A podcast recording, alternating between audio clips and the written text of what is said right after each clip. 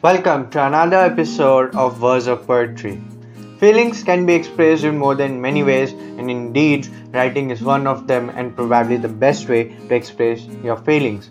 In today's episode, we are going to listen a poem by Riyati. So, without any wasting further time, we would start to listen now. Hello everyone, myself Aryan Riyati Nag and today I am going to recite a poem I am strong enough. When I was small, they held my hand and taught me to walk, but later they left it and told me to learn. Sometimes I failed, but never did I give up. I wanted to shout and say, I am going to be strong enough.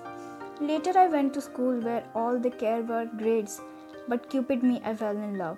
First love it was, being hurt was sure, cause love doesn't have any cure. I was hurt and frustrated, I was depressed and tired of living. But then again, I didn't give up because I wanted to be strong enough. Again came adulthood, where we need to search for a college. After graduation, another headache awaits. Where to work, where to live, I was broken alone. But I didn't give up because I wanted to be strong enough. Now I'm old and my kids don't want me anymore. Who cares? Those fools don't know that I have a house and business of my own. Now I can shout and say, I never give up because I am strong enough. Thank you.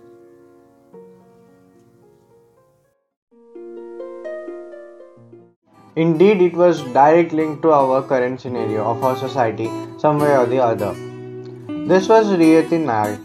I hope you liked her poem. Please stay tuned until the next episode. With this, I would like to sign off. Thanks for listening.